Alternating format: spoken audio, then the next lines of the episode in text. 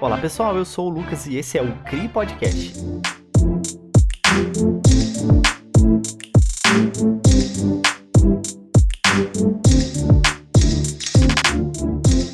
TikTok, o grande aplicativo do momento, está passando por um período de muita dor de cabeça.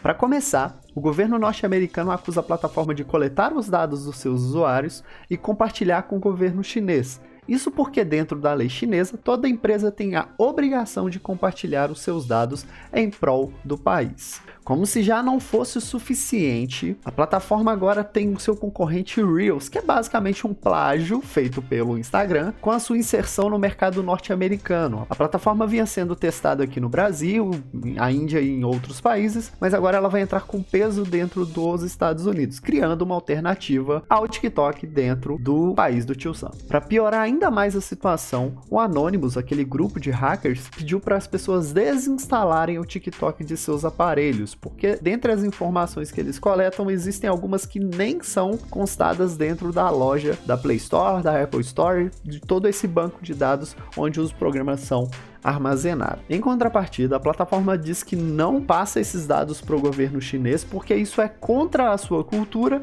e que o TikTok é um aplicativo independente e, entre muitas aspas, público. Em um ato desesperado de não perder usuários, a plataforma anunciou que agora vai investir 200 milhões de dólares em remuneração aos seus criadores de conteúdo, criando um, algo muito próximo do que o YouTube e o Facebook fazem com os seus usuários. Será que o TikTok vai passar dessa? Será que vai acontecer a mesma coisa que aconteceu com o Vine quando o Instagram entrou nessa briga? Próximos capítulos dessa história certamente eu vou falar aqui. Então espero você num próximo programa. Tchau, tchau.